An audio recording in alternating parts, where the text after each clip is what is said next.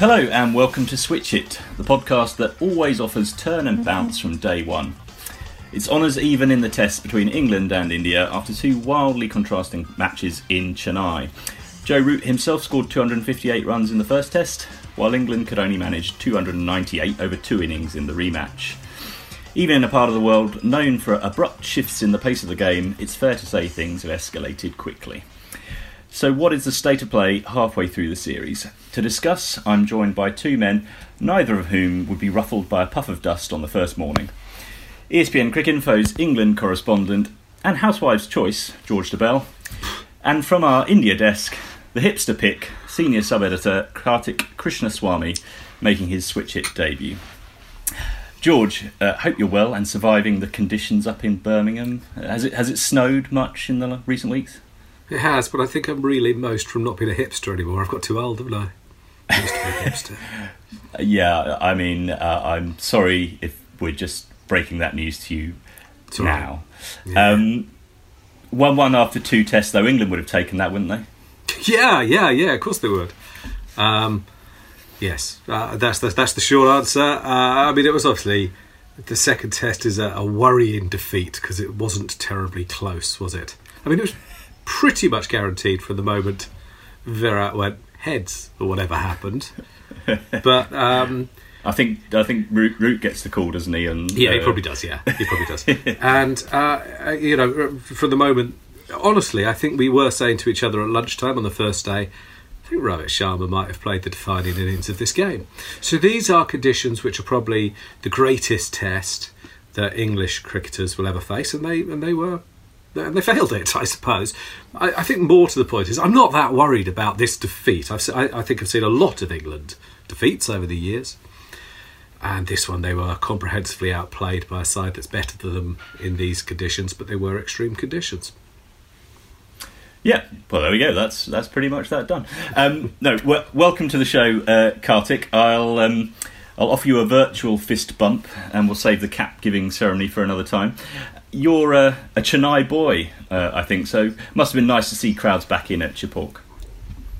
I was, I was kind of conflicted on that. I mean, it was great to see and hear the crowds, but also like the COVID situation in India isn't.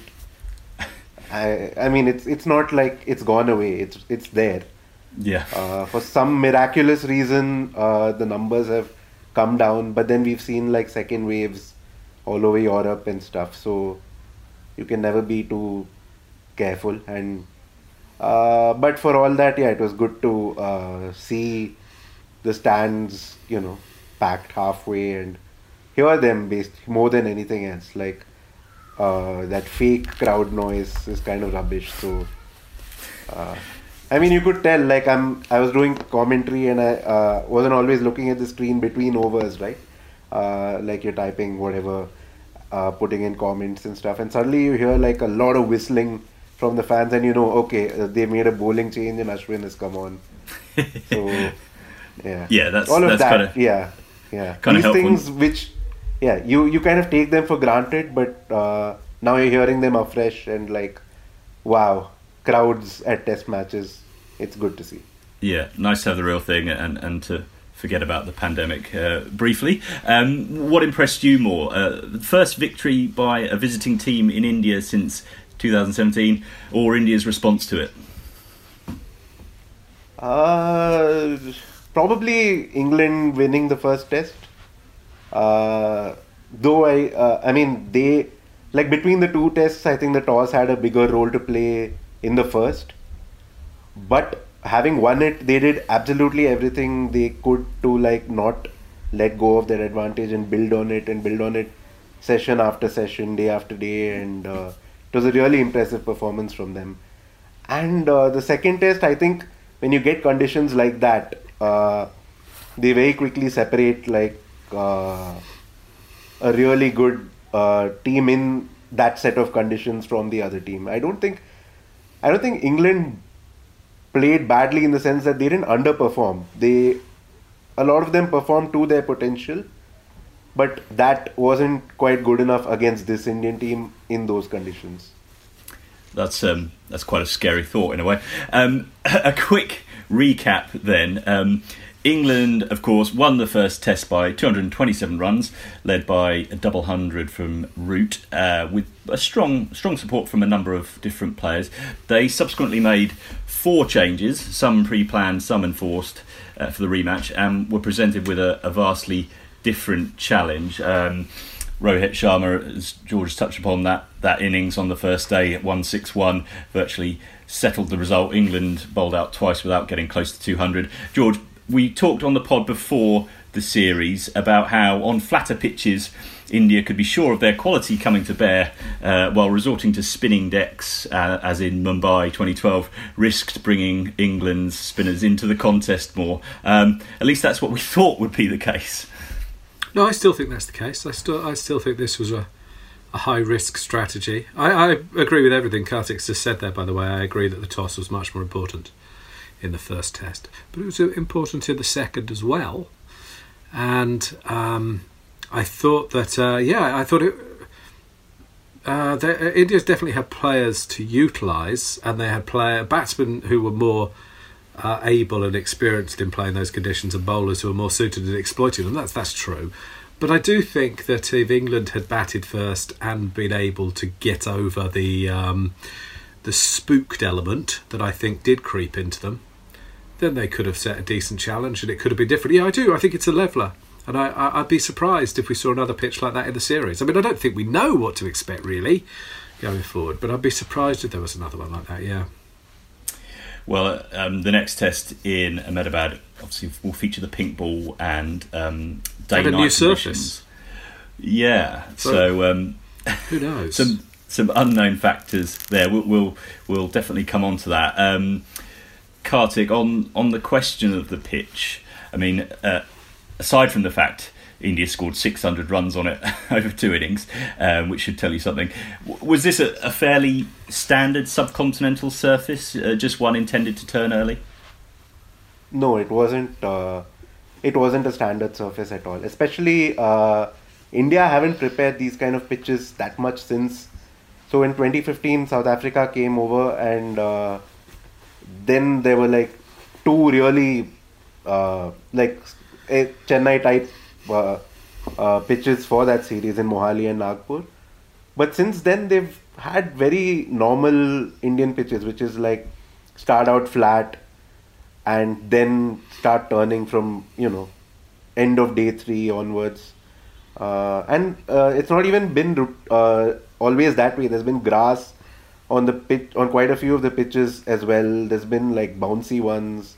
There's been two pace ones. There there is no one standard Indian pitch as you guys know. So uh, this uh, this is the first time India have prepared this kind of pitch in Pune in 2017, and that was against Australia. And uh, it backfired, like you guys were saying. It can happen that you uh, make the con- conditions extremely favorable to one kind of bowling, and that kind of narrows the gap between the two attacks. That can happen too. It didn't happen here, but uh, yeah, that happened in Pune. It didn't happen here, but uh, so this wasn't a typical sort of Indian pitch at all. Yeah, it would have been uh, interesting, I think, as George says, if England had um, had the opportunity to bat first and, and, make India sort of chase the game, even if it was um, a, a, lower total than, than India managed to put up here. Um, I mean, you could be forgiven for thinking the way the way both teams batted and the way um, it played out that that, England had, uh, or India rather, had switched the pitch each time um, England came to bat. Um, I mean, I think Ben Foakes faced 100 balls in the first innings. Joe Root managed 92 in the second. Um, George, do you think some of that, you mentioned sort of them being a bit spooked by the talk, do you think some of that was, um, you know, in the mind as much as technical uh, issues? I mean, a little, no doubt. but I did think it was extremely tough. And I did think that there, there's a you know there's a chasm in experience between playing in uh, spinning conditions. Um, I don't think the pitch was great. I don't think anyone is claiming that the pitch was particularly super. Uh, you would. It's not so much that it turned early, which it certainly did. It, there was some, uh, some jump for some bounce, which was very very high. The the thing that probably saves that pitch from being worse than not great is that I didn't see a lot of low bounds. In fact, I may have seen more in the previous test. I mean, you think of those wickets that Jimmy Anderson got near the end, admittedly fourth innings. He's hitting a patch. I mean, great reverse, no doubt about it, but he is hitting a patch uh, just outside off stump, and the ball's scuttling. Really, it's keeping pretty low. So, um, uh, what could England have done differently? I don't know. I, this is my point. I've seen England play uh, very well and very badly quite a few times. This isn't in the top 10 bad performances. Honestly, I thought they batted worse against Roston Chase's off spin in Barbados. That's the most recent one that comes to mind. But Roston Chase doesn't really turn the ball. I mean, nothing wrong with him. He, he's completely competent and he and he's a pleasing bowler. But there, there wasn't any turn, and they lost. An, he took an eight for. Uh, so uh, that that's one that springs to mind. Uh, this one, I mean, you just sometimes got to accept that you come up a team which is very good, very good in those conditions, and it shows what England have to learn and where they can improve. But I think I pretty much agree. They almost played to their ability, and that looks like a really damning thing to say because of the huge margin. But these were quite extreme conditions, and in the same way that I don't blame India for being bowled out uh, Lords on the first morning a couple of years ago. What did they make? 120, 130, something like that. Did fine. They just did fine. Sometimes, you know, it's a flaw in the game, really. Sometimes this happens. You move on, 1 1. Who knows what we're about to see? I wouldn't read that much into it. I, I mean, it, yeah. You, uh, I mean, I, mean, I could, I could give you a lot more analysis, but I don't think it would take us anywhere. Well, no, uh, just on on um, going back to the root of the problem, perhaps um, in terms of playing spin and ability, uh, well, playing and bowling spin. But should um, should this sort of um, be one of those little nudges that the ECB might think? Um, well, of staging test matches at Taunton rather than uh, docking Somerset points okay, every so, time they so, produce so, a turner. so, well, so none of this should be a surprise. So there is a little Englander attitude that when you see the ball doing that, they immediately say, "Well, that's not right. It's not the right thing." And I just think you've got to examine that attitude. Uh, I just think you have to be a bit more open minded and not see everything through Australian England eyes. And while these things might be quite foreign to quite a lot of people, bearing in mind this game was on Channel 4, so a lot of people are seeing Test match cricket overseas for the first time in a long time. For those of us who go abroad a lot, I mean, I don't know that conditions were more difficult than they were in Dhaka and certainly the ball turns mightily early in Galle. So you do see these things, and you know we don't want homogenisation, but specifically on the the Somerset pitch, and it's not just Somerset. We saw, I remember Hampshire have been docked in the last few years, um, Northants before that. You know, quite a few people said at the time when those games were going on, this pitch should not be penalised. This is good preparation. And honestly, the one where um, Middlesex played at Taunton, there was a lot of bleating about that surface, which again wasn't maybe perfect, but it was quite similar. So, yes, I would absolutely urge people to be a bit more open minded about uh, pitch preparation and remember that the aim is partly anyway to prepare people to go and play Test cricket. And half England's winters are spent, surely, in Asia so uh, it's a huge flaw in the English game, isn't it? That uh, seam is disproportionately important, and the county championship is played at a time of the season where spinners have become irrelevant.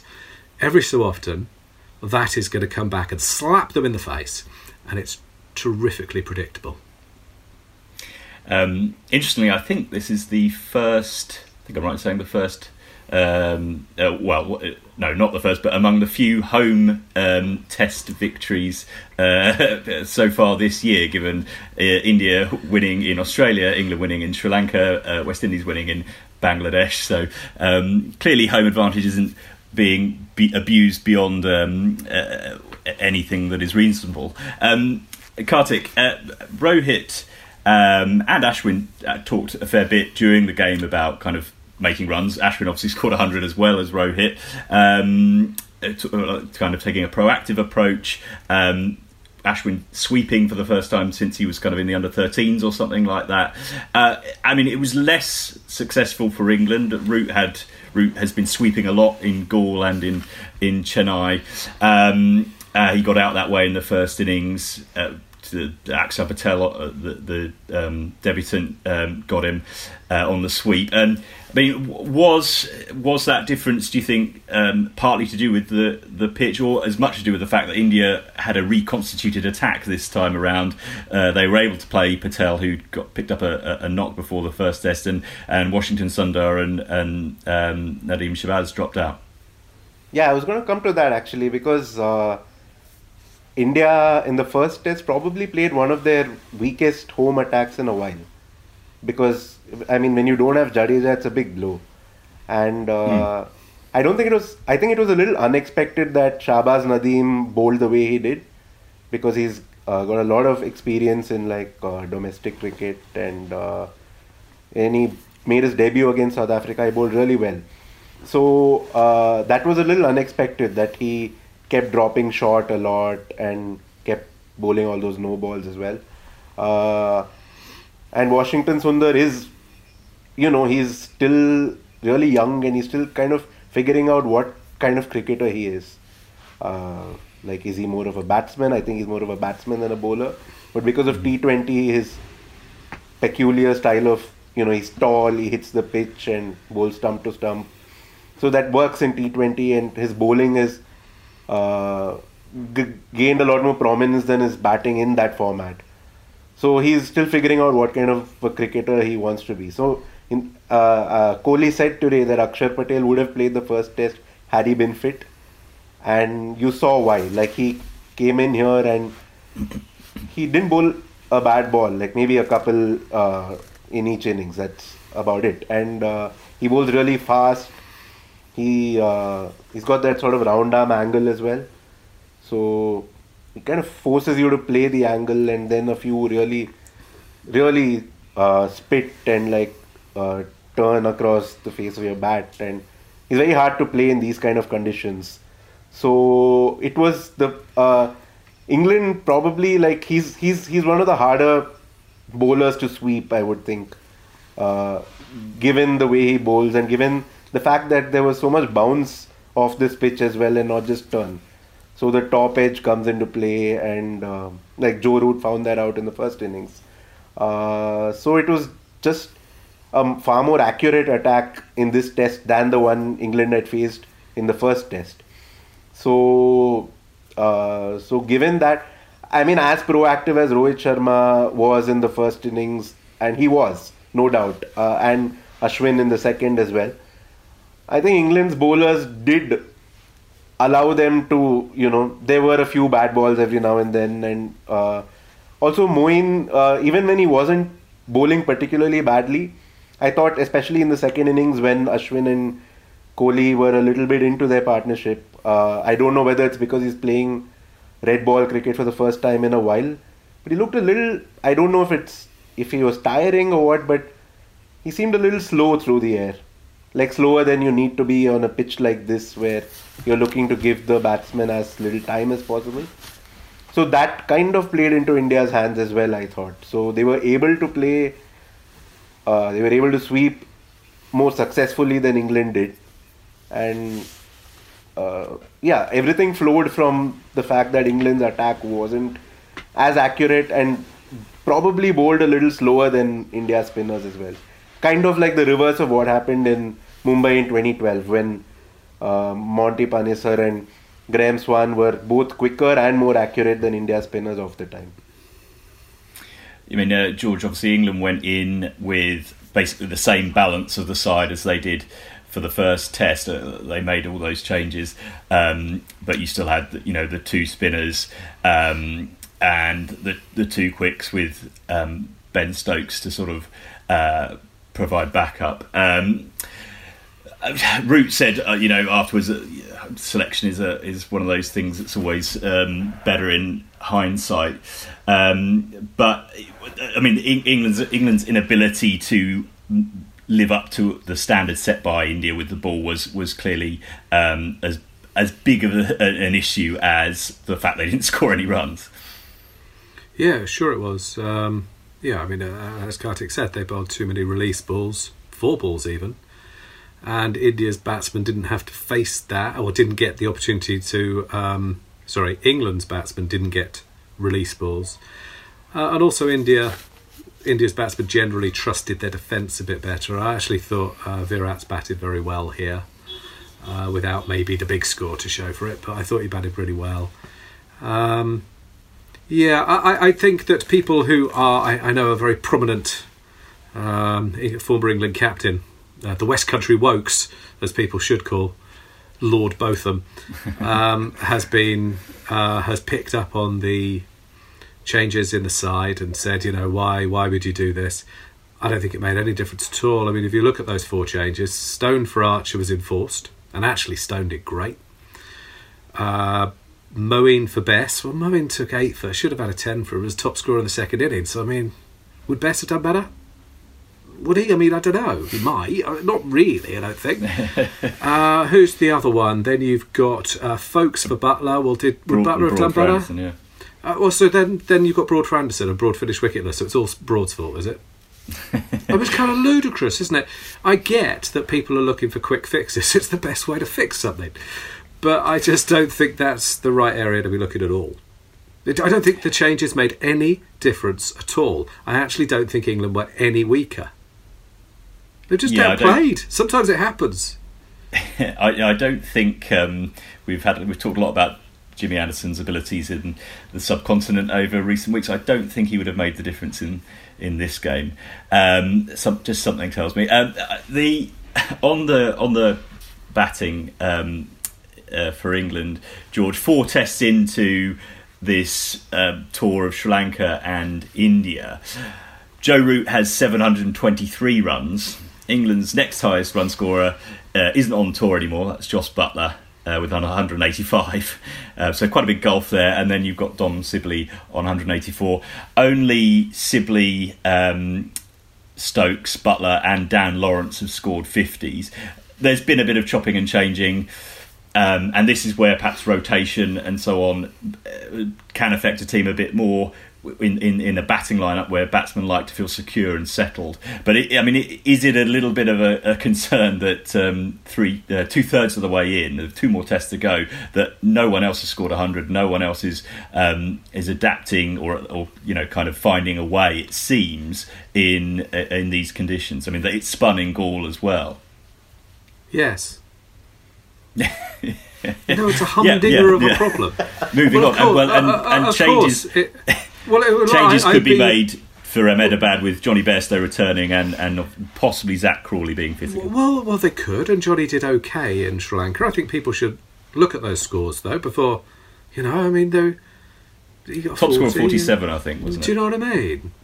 It's, it's, it's not like there are people who, who have been left out who are screamingly better than those in the side. You, you just have to accept that this is a, a really, really weak area of English cricket, and if you want things to improve, you know, you go back to the domestic structure. I mean, of course you do. England spinners don't bowl in domestic cricket. English batsmen don't face spin in domestic cricket. I mean, and, and when you sign a half decent overseas player or similar, like Harmer, they clean up, or Jeetan Patel. Now, Jeetan Patel cleaned up in English cricket for a decade. I think he's got a test bowling average of 47. Yeah. Um, Well, I it- think I think that tells you a, a lot of the problem. So, is it a problem that um, English batsmen aren't scoring runs? Yeah, because most of them don't look as if they're going to score any. If we're honest, and there are some, you know, pretty. Um, there are some question marks now beginning to hover over one or two who you might have uh, felt were pretty secure. You know, Rory Burns. At some stage, he's got to score some runs. Uh, Ollie Pope. You know, he's brilliant. I think he'll make it, but he's not better than Ramprakash or Hick were. You know. So uh, th- th- these guys at some stage they've got to shape games. Now Ben Stokes, I think, is a brilliant batsman, and he doesn't look as if he's completely got into this tour yet. But if he's got an Achilles heel, and everyone does really, it's facing really good quality off spin, and Ashwin might just be his nemesis. So there's a lot to do, and there has been far too much resting on Joe Root's shoulders uh, in the three tests so far. That's categorically the case. Yes.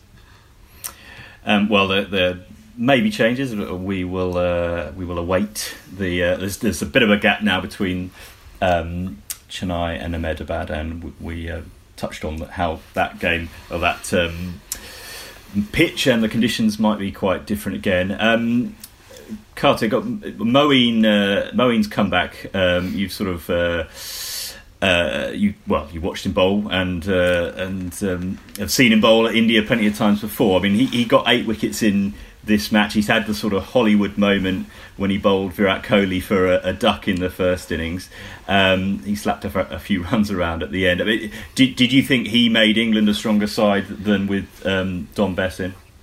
I would uh, sort of agree with George that uh, I, I, don't know, like what was the issue with Bess in the first test, which was that he was bowling a lot of full tosses and you know he got a few wickets, but they seemed like cheap wickets because like I mean Pujara pulled one into short leg, it bounced up to the guy at mid wicket. Rahane hit a full toss to cover, but uh, and you got a bowler who pretty much you know he got a few wickets, but he didn't bowl particularly well. And uh, though I think from having watched Moeen Ali for a number of years, uh, I've seen him bowl a lot better. So he wasn't at his best in this Chennai test. So uh, yeah. So I, I mean, uh, they were probably getting someone who was capable of bowling much better than Bess did in the first test, but it didn't quite happen for that for them. Yeah, George, you wrote um, during the game about the sort of, in some ways, it was the greatest hits of Moeen. There were some very good balls. Um, there was plenty of a, dross in there as well. Um, but is there this sense that it could be, uh, sadly, a farewell tour for him in Test Whites? He's now going home um, at his own um, choosing. Uh, England has sort of uh, said, or Joe Root said after um, the match, even though the, the, kind of assumption was that Moeen was always going to be given the break at this point. Yeah, I'm going to um, put. I'm going to pick you up on that. I think actually, I want to stop you there. Please I mean, jump in. well, you're right. Joe Root did say Moeen's chosen to go home, which is interesting terminology, and of course, ultimately he's right because none of these guys are slaves. But uh, he didn't say that um, Jofra and Ben Stokes had chosen to miss the tour of Sri Lanka. He didn't say that Jos Buttler had chosen to miss the uh, the final three tests of this series, or that Jonny Bairstow and Mark Wood had chosen to go home. So I find that interesting. Now it might just have been clumsy, but it seemed to me to be throwing Moeen under the bus a little bit because he's basically saying to England supporters, or it will be perceived by some England supporters that that in some way reflects a lack of dedication to Test cricket by Moeen. And the fact is that England said before the tour that the all format players would be given a break at some stage. And they have been. Yeah, so Joe Root's missing the T20s, for example, and well, maybe he's not an all format player anymore. um, you know, Mark Wood's gone. Hey, we, we know who's gone, and and and before the series started, Moeen gave an interview. Said, "Yeah, the plan is to go home after the second test." Now I understand that in the last day or so they've asked him whether he would stay on. Is it fair that they've done that? Is it fair that they put him in that position? I mean, people could draw their own conclusions, but if from one end of the tour to the other, with the white ball games included, he would be away for three months, and that's three months these days without being able to have any family or friends or anything like that because of COVID. Usually, be easier to see family. If you throw in the IPL as well, and some people will say, well, you shouldn't, but if you throw in the IPL as well, he could be away, uh, and he gets a gig, of course. Uh, he could be away for five months in succession. In that light, it doesn't seem so unreasonable. In fact, it almost seems like his moral duty and responsibility as a parent to go home for a couple of weeks. So he will be back for the T20s. Uh, should England be prioritising tests? I mean, I don't know. They're all big games, aren't they? There's a T20 World Cup at the end of the year. Should they say that the IPL is more important? Well, you know, Moeen doesn't have a central contract. He's 33. He's got kids. How long is it going to go on? I'd be gutted if it was the end. But if anyone was in that situation, what are you going to do? It's a very difficult situation. I thought it was. I'll be charitable. I thought it was at best clumsy of um, of Joe Root to say that he's chosen to go home. Have I made that distinction uh, clear enough, or have I been woolly? Yeah, no, no. I think I think that's that's fair. As you say, it's uh, um, the way it was put was was uh, stood out from perhaps the way Josh Buttler went home after one test of this series, which is um, we've had players sort of going home in, or coming in or out on, in two test blocks. So that was And, a- and no one said know, he's chosen. they just said it was part of the Mm. rest and rotation policy uh, and part of the responsibility of an employer looking after players in, in very extreme circumstances. Look, I, I'm really conflicted actually about what I think because I just because I've known Moeen quite a long time and I remember him more than 20 years ago, yeah, as a boy with a lot of talent. And all the hard work's not the right the sacrifices that's the word that his family have gone through to get him uh, to a position where he could be playing international cricket and test cricket in particular. And and and they really did have to work hard. Of course he did. So to get to a stage where he's got back in the team which didn't seem like it was going to happen and then go the other way you know decide that he's got to go home it's quite a big deal it is you know, for, for that family, for him, it's quite a big deal. Now, people will think, well, he could come back, you know, of course he could come back. England's next seven tests are at home in England. Are they going to play one spinner? You would think so. Will it be him? Well, it looked last summer as if he was third option. Then they go to Australia. Is he going to go? Well, I mean, he could, he could. But given what happened last time, he's not a dead cert, is he? so you would think if he had um, long term hopes of playing Test cricket, he would probably stay on this tour. And, it, in many ways, I really wish he had done uh, because I'd love to have seen him, and I fear that this is the end. But at the same time, I think five months away. And I think- I mean, he, he I think had, well, just just just to, to sort of, I I think if I had my time again in life, I would probably no. I mean, as a father, though, I think I'd work less hard, and I thought we were going to get right into the whole tapestry of. well, no, I just think I just think that I would probably work less. and- Yeah, no, but we, you are really. I'm trying to empathise because my instinctive reaction is, I wish he'd stay. play cricket, but yeah, Yeah, my instinctive reaction is stay and play for England because that's what you've worked so hard for. That's what you know. Your father literally went without food to help this happen. So I, really wish that would. But as I say, five months without seeing your kids, he's probably doing the right thing, isn't he? Uh, well, and, and of course he had he's had COVID on this tour. He spent two weeks or more in a in a hotel room in, in Sri Lanka, um, and it might be that that has you know the unfortunate knock on effect was that then he didn't play in Sri Lanka, and then Bess bowled quite well, or well, Bess got wickets, let's say, um, and that influenced England's um, selection policy. And- But, and look, you know, I think none of was- that is Moeen's fault. No, well, I mean, it's we are where we are. I, I think that uh, I think he was promised, he was told he was going to play the first two tests in this series. He was also told that he could go home after that. You know, you, you, the point that you've made, his family are seeing him with COVID in a foreign country, a long way from home, unable to, you know, help. They're going to have an emotional reaction to that, aren't they? Uh, and and ultimately, you know that old joke about someone stopping and asking directions, and the reply is, "You don't want to start from here." England should have given him a central contract. If you really value Moeen Ali as a Yeah. Test cricketer, and he's so important that his going home is this sort of catastrophic event, it is extraordinary that he was dropped, uh, although I agreed with the decision to drop him, but then lost his central contract two months later when he was the top wicket taker in the world in the previous 12 months. I mean, would that have happened to a batsman? If, if a batsman lost form and needed a break, and they were the top run scorer in Test cricket in the world, that ain't happening. And this wouldn't have happened to Jos Buttler or Joe Root or Ben Stokes. For some reason, bearing in mind he's the incl- he is the poster boy for inclusivity in the ECB. For some reason, it doesn't feel that inclusive.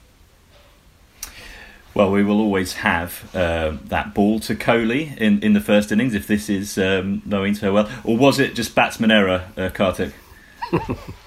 No, I, it looked like a pretty full ball, didn't it? But uh, I think it was, you know, the wider you go, like the more sort of, like you, the fuller you can bowl without the batsman getting close to it. So uh, I, it was a good ball. It was a good ball and a bad shot. Like uh, if he if he just looked to like defend that or like play a check drive and like you know get as close to it as possible, whatever, he would have been fine. But it was a good ball. You can't take that away. And uh, yeah, I I mean COVID. I'd forgotten about that pretty much, and that must have contributed in some way to his bowling in this test match not quite being up to his own standards. Like forget like being you know.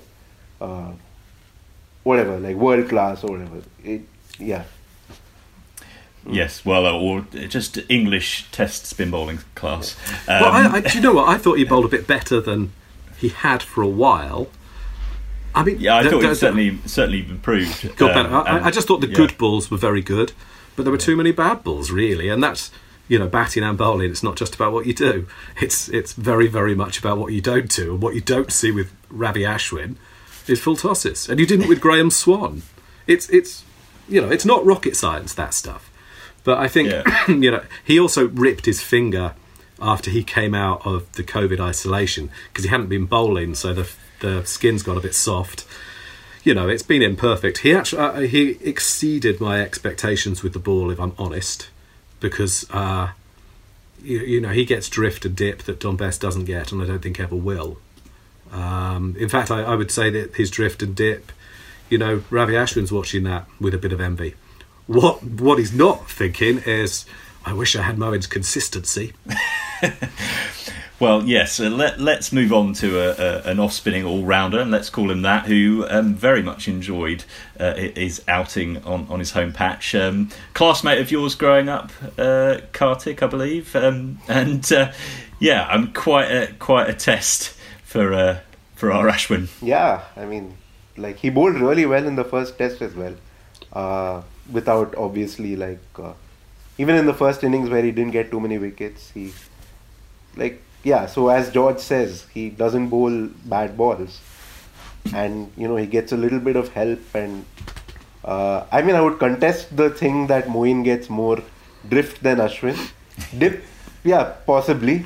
Uh, drift, not so much. Uh, yeah, he was, you know, he bowled as well. He's been. He, he certainly uh, certainly did Ben Foakes in the in, uh, Ben Foakes Ben Stokes in the flight on more than one occasion. You could argue, as you did with that Kohli ball, that that was a you know I, I mean I on commentary I I said Stokes has missed a half volley.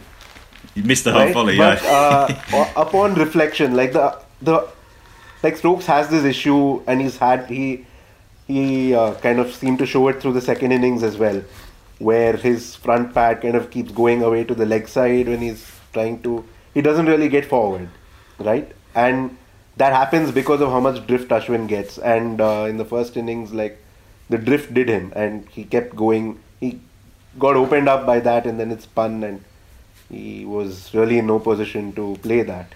Uh, Ashwin, he's just been bowling as well as he has for a long time. Like uh, at the start of the Australia tour, you would have thought uh, because his batting form had been pretty like he'd been averaging 17 i don't know the exact numbers but like since he like his last half century came in 2017 on the tour of sri lanka mm-hmm.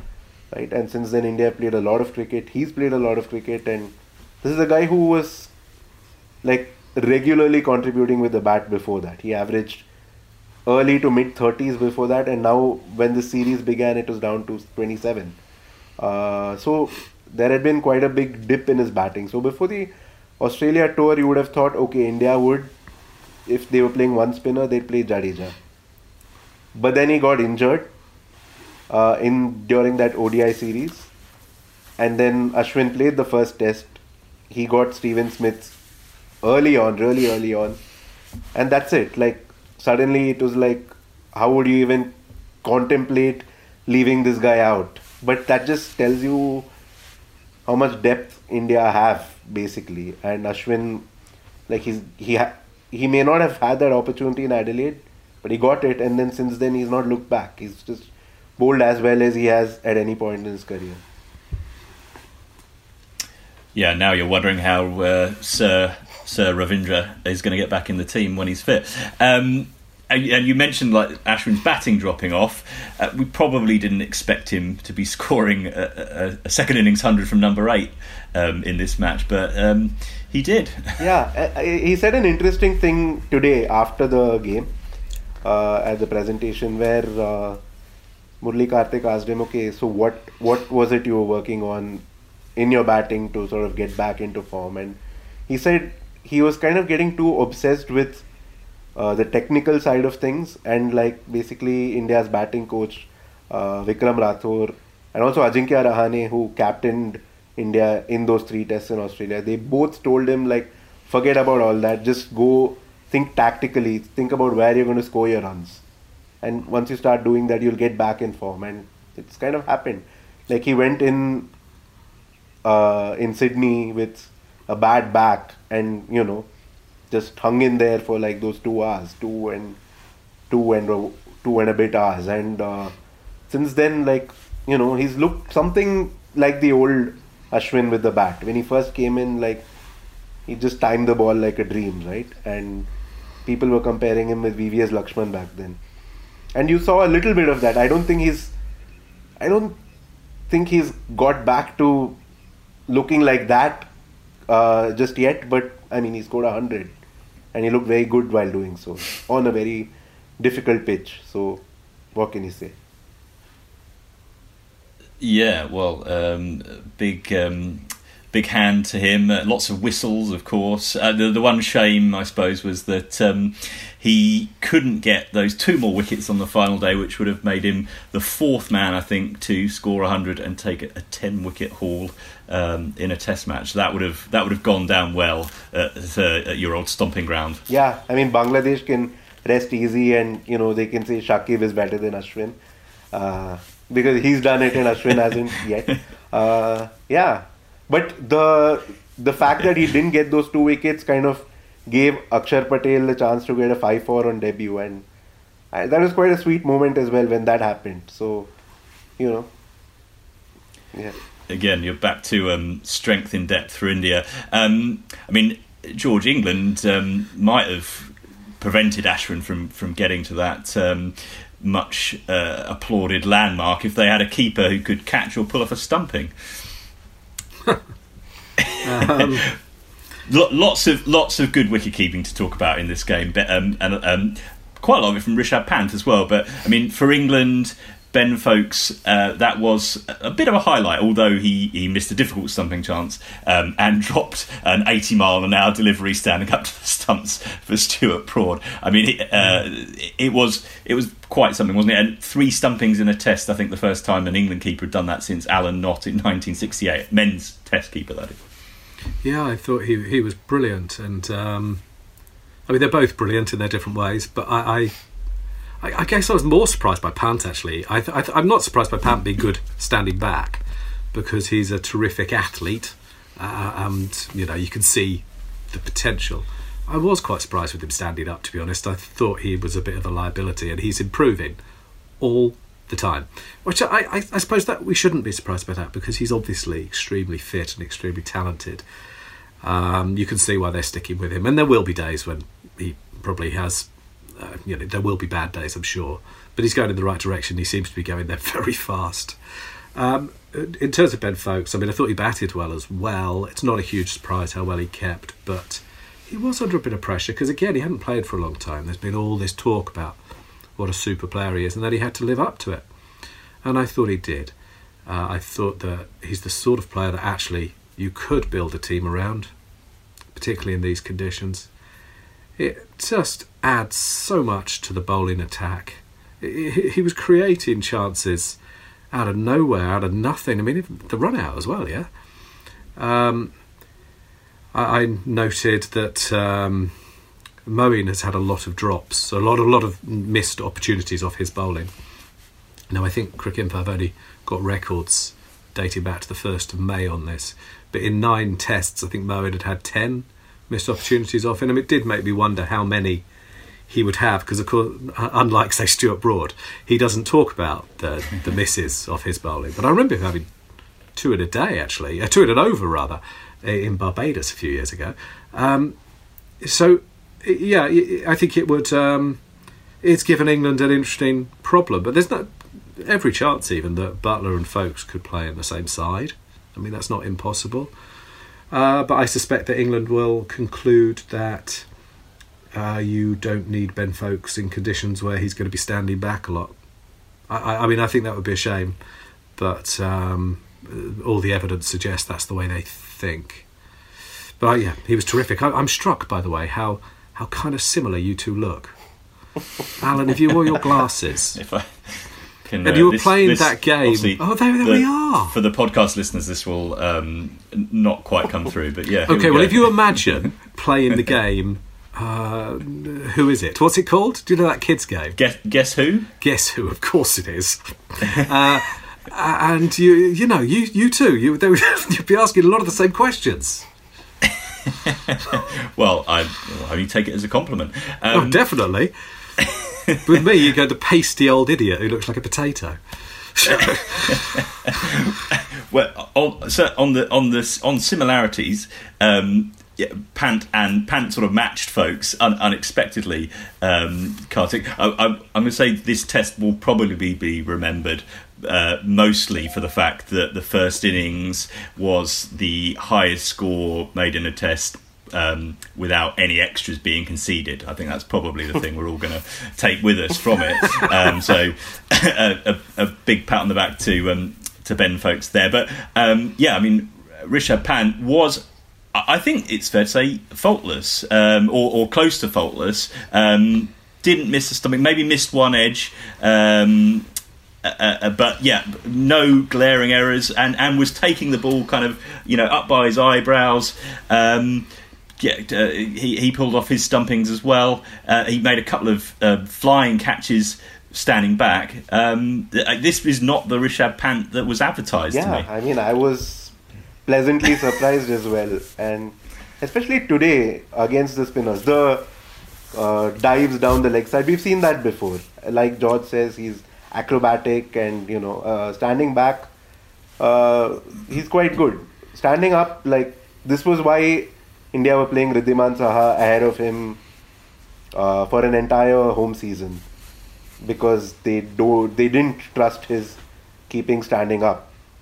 And uh, you could see that even in Australia where he put down a you know a chance that uh, where was this? Sydney? Yeah he had a pretty bad game there and the fact that he's playing these tests is more down to what he did with the bat in Australia than convincing everyone that his keeping has improved but then you come here and all of a sudden because it's out, it's an improvement that's come at least to a viewer watching from outside the India team environment. It's come out of the blue, and it it like some of his takes today, like over his left shoulder, and he made it look so easy, and it was.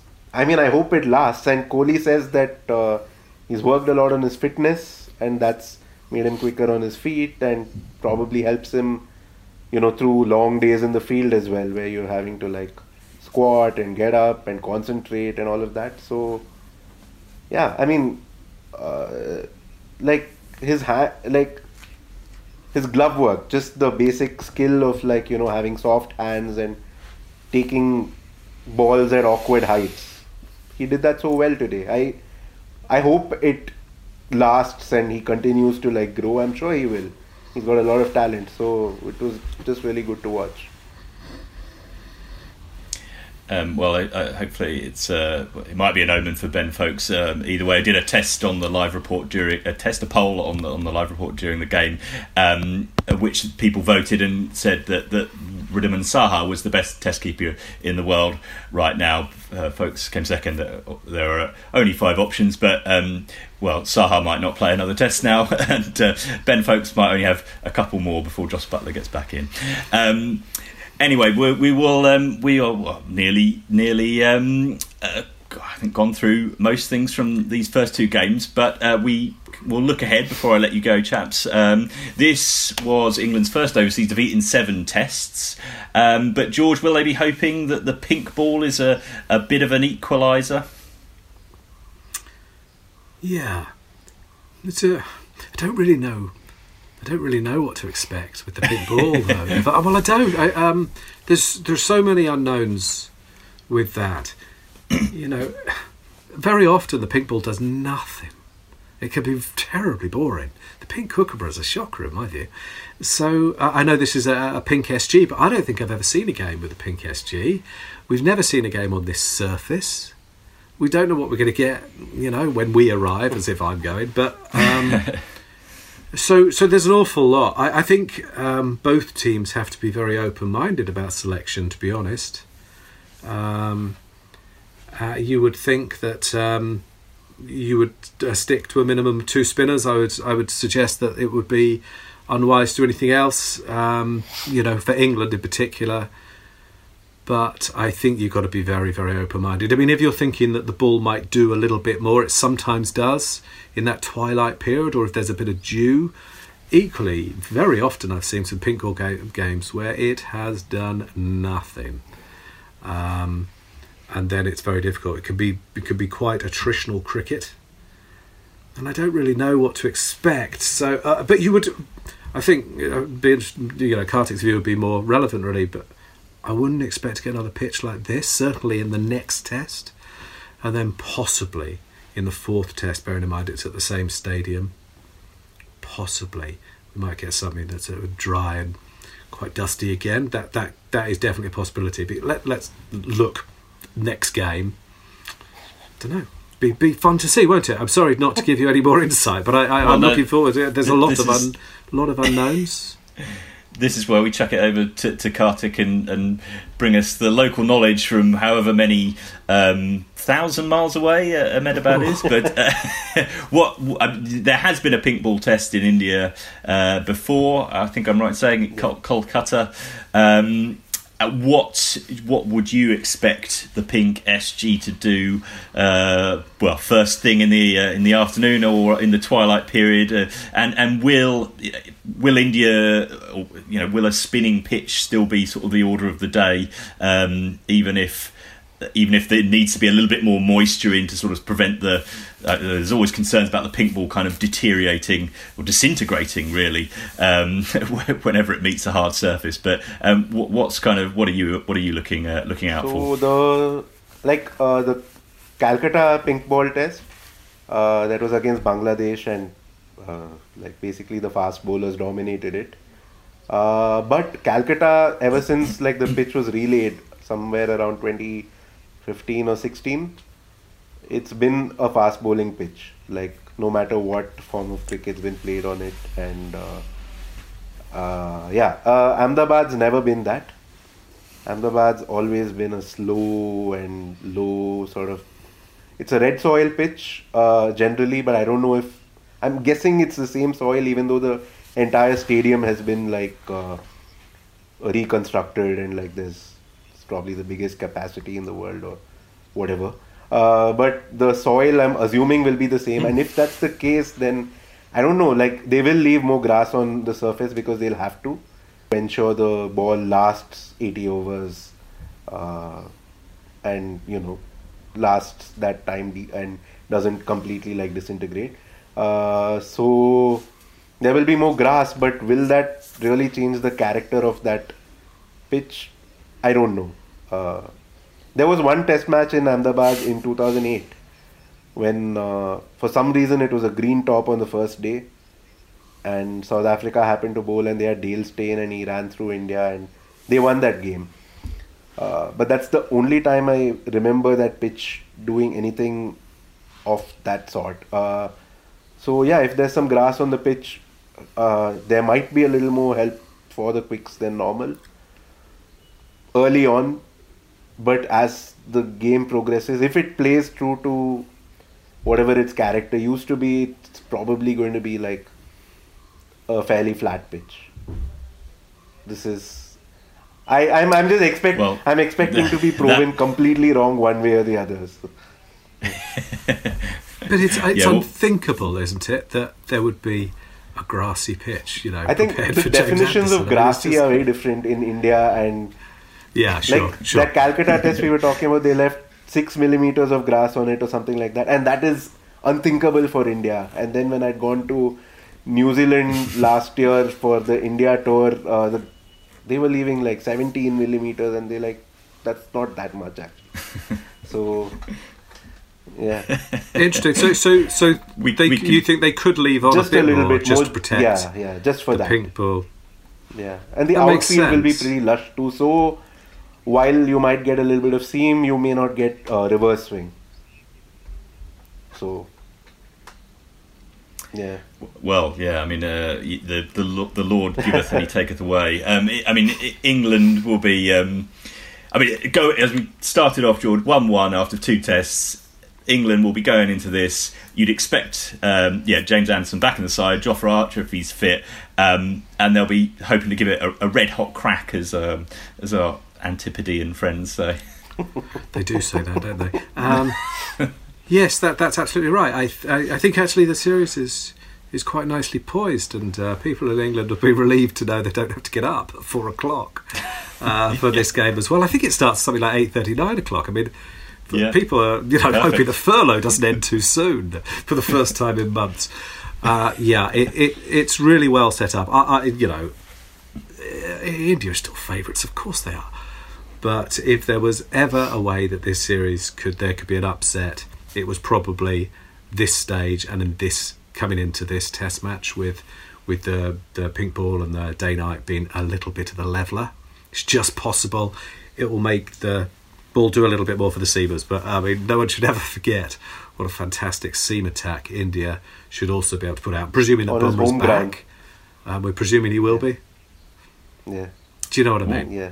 Home home ground. Um, well, so yeah, um, Kartik Bum- Bumrah back inside. So whispers that Mohammed Shami is sort of uh, lurking around the the tour party, or the, the not the tour party. Well, they're kind of tour parties in in a way, aren't they? the- the- In these bubbles, but um, uh, yeah, I mean, India will have um, have plenty of fast bowling strengths to call upon these days. And now that Virat Kohli's got that that losing monkey off his back, first first win in five tests as captain. You know, the the momentum, if that exists in sport at all anymore, um, is with them. You'd say. Yeah, I guess. I mean, I don't think.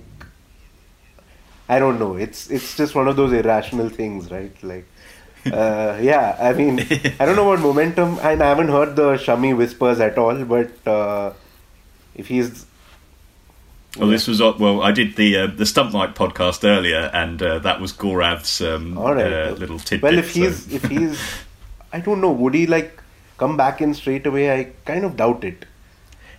Yeah. You- you'd think he'd yeah, Yeah, you'd think he'd yeah. want to get build Yeah. up to fitness, but um, but I Bumrah, mean, Bumrah will be there. Ishant will come in on Sharma playing his hundredth Test match, and uh, yeah, and probably Siraj as well if they're playing three fast bowlers, and that's that's quite a quite a tasty attack. So There might there might be that Kuldeep misses Yeah. out, mightn't it?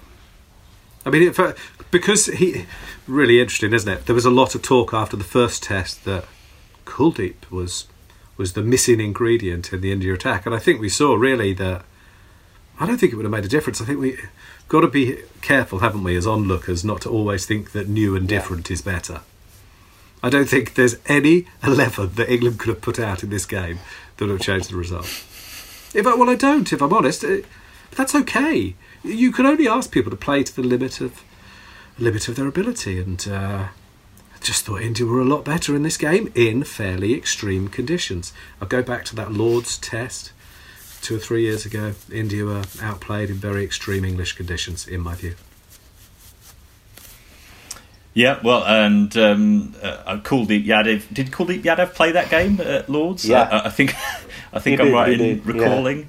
Yeah, for some reason, for some reason, they saw that Um, pitch but- and they were like, "We'll play two spinners here." yeah. Do you know So- what? I've forgotten that. That is extraordinary, isn't it? and and Adil Adil Rashid played and um, didn't uh, bat, bowl, or take a catch. Something like. so, you know, it's a it's a funny old game sometimes. Um, right. Well, I think I think we've pretty much picked through the rubble. Um, I'm talking about England's performance rather than the pitch. Uh, it's time to look forward.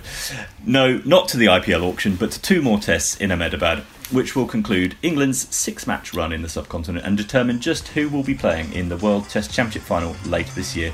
Uh, we'll be back to uh, to go through all that. Uh, for now, my thanks to. George and to Kartik and to you all for tuning in. This has been the Switch Hit podcast on ESPNcricinfo.com.